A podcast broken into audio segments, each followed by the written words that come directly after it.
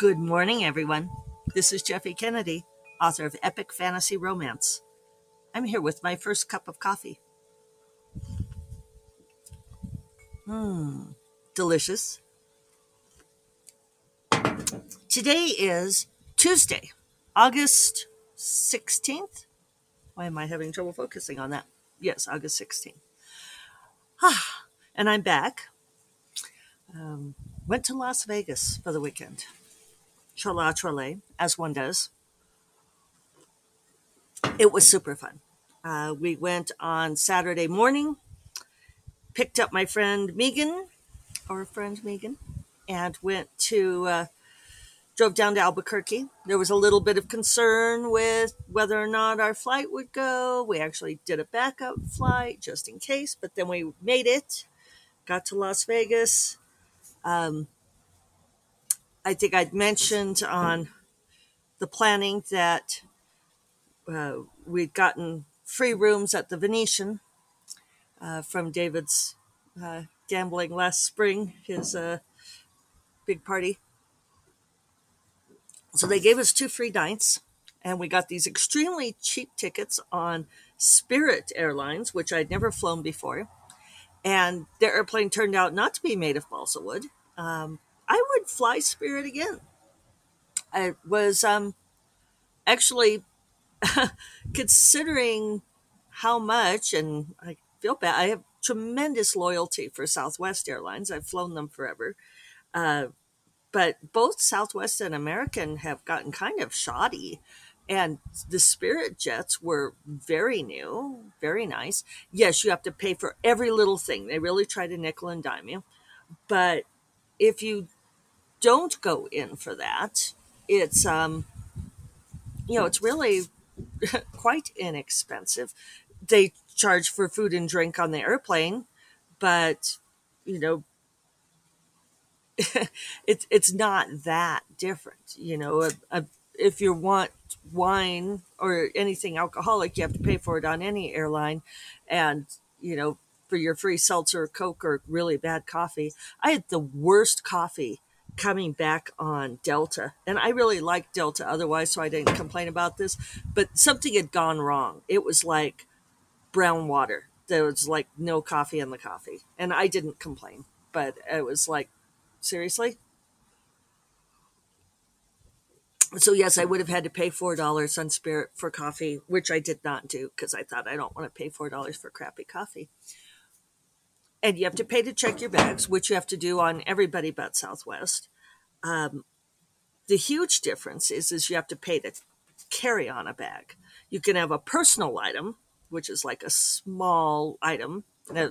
what did they say? 18 by 14 by 8, which they were not enforcing, at least on the way from Albuquerque to Las Vegas. There were kids with great big backpacks as their personal items that clearly didn't count unless they'd paid to check to carry them on. So people get mad that they have to pay pay to carry on a bag, but I'll tell you what, the boarding and deplaning was so much faster because of it. And there was a time when I was a real road warrior and traveled so much for the day job that I had said that if I were ever in charge of the world, that people would not be allowed to carry on luggage because people spend so much time fucking around with that carry on luggage, trying to get it to fit in the overhead bin and worried about are they going to have space for it? Is it wheels in or wheels out? And, uh, uh, and then trying to get it down again, you know, and the people who aren't strong enough to lift it down, which, you know, I, I understand, but why do you have to fucking carry on your bags? Just check them. So making people to pay to carry on their bags turns out to be a pretty great incentive. It's like, well, if you have to pay anyway, you might as well check it, right? Their whole model is based on saving gas. So they uh, check baggage, excuse me, checked baggage weight is um, max weight is 40 pounds, not 50 pounds. So it was pretty funny in Las Vegas coming home. There were people. They had a fairly sophisticated system, not so much in Albuquerque, not sophisticated system in Albuquerque. That's all right. Uh, but in Las Vegas, where which might be their mothership, they had these um, where you did the bag drop, they had these horizontal scales. So you did the kiosk, self print your tag, put it on there, do the bag drop, put your suitcase on this um, scale that is also a conveyor belt, and it scooted it back and forth, and then it read the ID and confirmed the ID electronically, which was kind of cool, and also did the weight. And as we were watching, as we were waiting for our turn, there were many people there, um, like taking things out of their bags, and some of them looking very sad. And we laughed because on the way there from Albuquerque, uh, we saw a pair of ripped up jeans in the garbage can, like right next to. They just had the regular scales. right next to the ticket counter and I was like, yeah, somebody decided they didn't care enough about these jeans to to keep them. it was kind of funny. They should put like a a used clothing bin there, right? So so yeah, it was funny to watch the people having fits trying to take stuff out of their their bags. I don't maybe funny is wrong. I, I didn't mean to laugh at their misery, but it was it was very very clear, you know, that your bag couldn't be over forty pounds, and I had been exceptionally careful to, you know, make sure that we didn't exceed that, and we were fine. Um, even though I couldn't weigh on the way back, so I was slightly nervous. On the way there, we were like nine point four pounds, and David said, "Well, we you know, don't have anything more going back than we did going there, maybe less, we should be fine. And I was like, yes, but you got that t shirt. and my dress had gotten wet and water adds weight. I was like, we don't have much margin, but I took a couple things and put them in my personal item and we were fine. So, so it, it takes more jiggering uh, they really do annoy you to death to upgrade seats. They want you to pay for like the big seat in the front. Um, and they keep sending you like texts and emails saying, better get your seat. We can't guarantee you'll sit together. And David and I were assigned seats together. I just went with the phrase. I'm, I'm like, if we can't sit together for an hour long flight, we'll probably live. Uh, and it worked out just great. Um, would totally, totally fly Spirit again it, it worked out well. So, uh, so yeah, we got there. Um, Charlie met us at the airport. He was flying in from work. Charlie and Megan went to a different hotel. They did not have a great experience. Um, they picked out this hotel, I think, because American Express had recommended it, and American Express ended up making it making it up to them. They stayed because they said their room was fabulous, but the rest of the hotel sucked. So they're like, we'll just like hold our nose and walk through the hotel on our way out. uh, but Venetia was amazing. Oh yes, and as I said, we'd gotten the free rooms, and I did get reeled in when we checked in. They said, "Well, if you want to upgrade," and they had sent me an emails, you know, wanting did I want to upgrade to a view room for like fifty six dollars a night? I'm like, no, nah, I don't care about a view enough. Well, when we checked in, the gal was like, Well, we could. She said, There are no rooms available, which I don't know if it was a trick or not. Probably wasn't because we were there a little early. Um, and we could have had them hold our bags. But she said, But we do have rooms available if you want to upgrade. And I was like, Uh, and she said, "Well, let me show you." And she she was very good. I mean, I almost did it partly because she was so good. She had her tablet, and she said, "For hundred and twenty dollars a night, you could upgrade to this. She did not say it this way, but fucking amazing suite, you guys. You all. Um, it's a view of the pool and the strip, and it had a living area, and the bedroom was off to the side, and it had a walk in closet and an amazing bathroom with a sunken bathtub. And so we, so I was like, you know what? $120 a night how often do we get a chance to stay in a really nice suite like that so we did it and it was it was lovely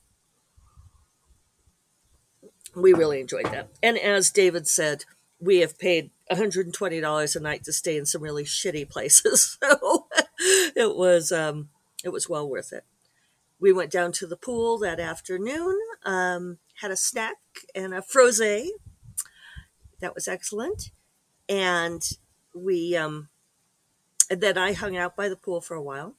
Then we met Charlie and Megan for dinner at Bouchon at the Venetian, which was a French bistro that I had wanted to go the, when we were there before, and uh, we could get in. Uh, partly because of pandemic hours. Everything was so much more open now. Everything felt like it was totally back. It was interesting. Almost nobody wearing masks.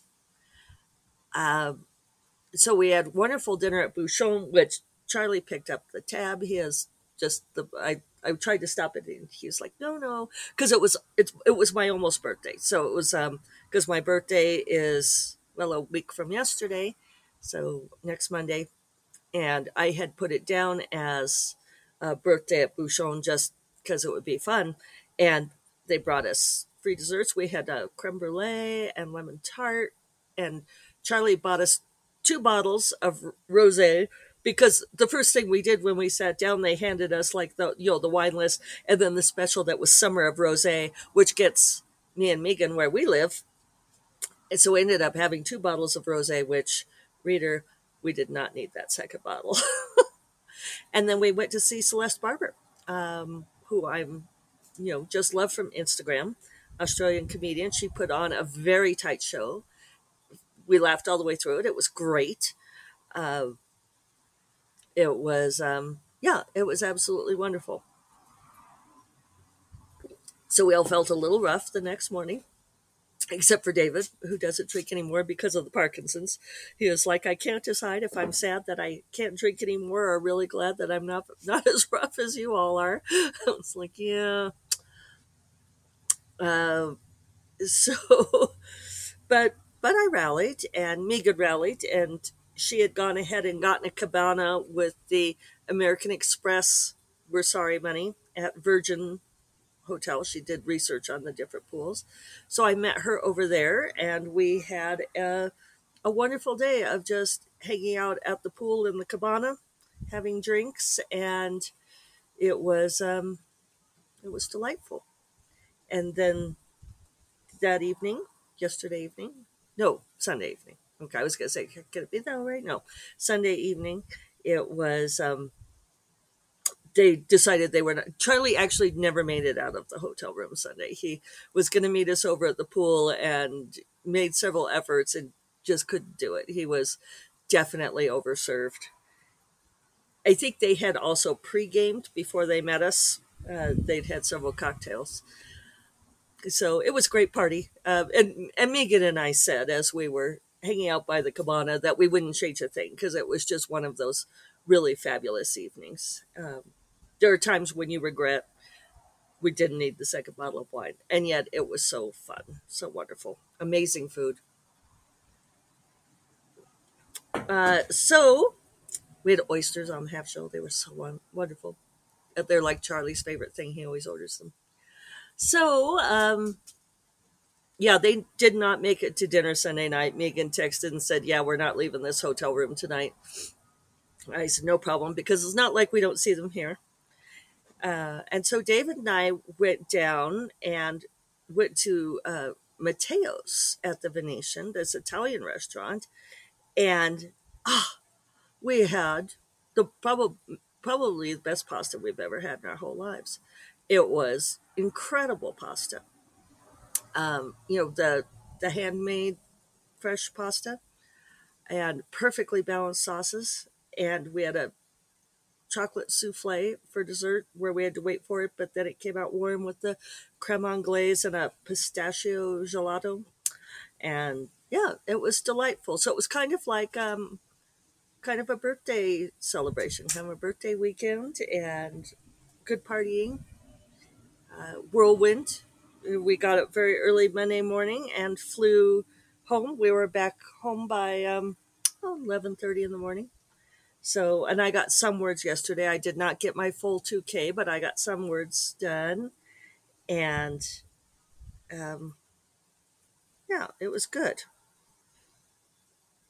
So now I need to buckle down and get more work done this week. Uh, exciting news, which I should have led off with, but then I forgot, uh, is that uh, Rogue's Paradise is out today. Uh, so that completes the release, the re release of the trilogy.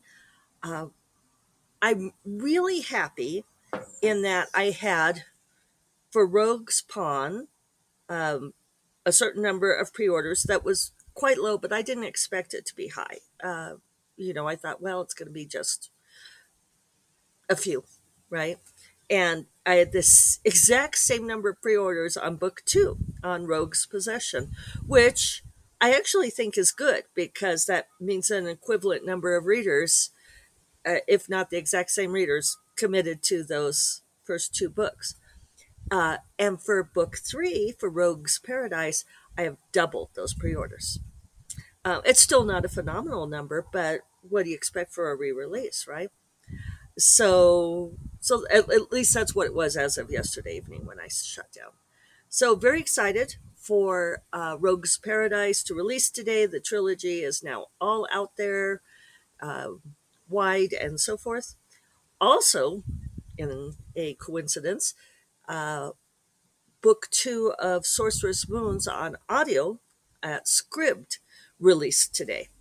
So Oria's Gambit is out today on Scribd. I think they're staggering those releases like every two weeks or so. So uh, I'll link to both of those things.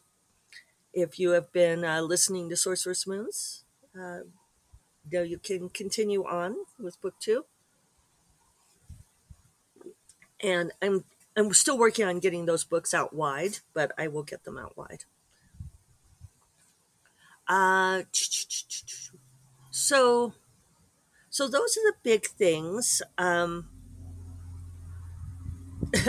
it, it's interesting because uh, Megan and I had a great conversation on the ride down to Albuquerque Airport on Saturday. Uh, David volunteered to get in the back because so he could doze. He knew he was going to be pretty sleepy. And so Megan and I could talk, which we did nonstop the whole way. And that was great. But she was talking about, I can't remember who she said she was listening to. I should ask her so I can uh, link to it. But we were talking about to do lists. She was saying that she had taken Instagram off of her phone. It was kind of how it got started. Uh, making choices for happiness, which you all know if you're a long time listener, I talk about a great deal on here. So I was immediately interested. And she was talking about the things that slide down your to do list and how you move them from your to do list uh, from one day to the next, uh, which I was like, oh my God, I really hate that I do that.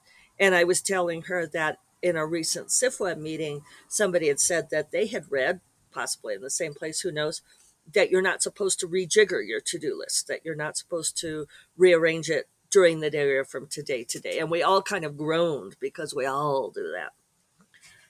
Um, so, one thing that Megan said that this person suggested is that you can have your ongoing list of things that need to get done, but you move them off of the days. You move them like onto another list entirely that you then reference and only put on each day what you absolutely plan and need to get done and and my big problem is is that i would put this whole raft of things on there of like in case i get to it in case i have time which never happened and i should know better because i'm a big believer in the oh if i happen to find time i'll do this thing that that never happens especially with writing right? You know I'll, i never find time to write. No you have to make time to write. You have to make time to get things done on your to-do list. So, one thing I did when I got home, uh, which was possibly a bit of writing procrastination, but I was also excited about this idea, was I rejiggered my to do list for hopefully the final time. And I took all of these things that are like pending projects and moved them to another list entirely and put only on that day what I needed to get done that day. And, reader, I got everything done yesterday that I had on that list, and it was it was like oh, angels singing. The sun broke through the clouds. Here we go, the sun. If you're on video, sun broke through the grape leaves. Um, it was an immense relief. So I'm very excited about this. If you're on video, you'll also see it's a little bit of a breezy morning here, a little cool and breezy. um, but not much rain yet.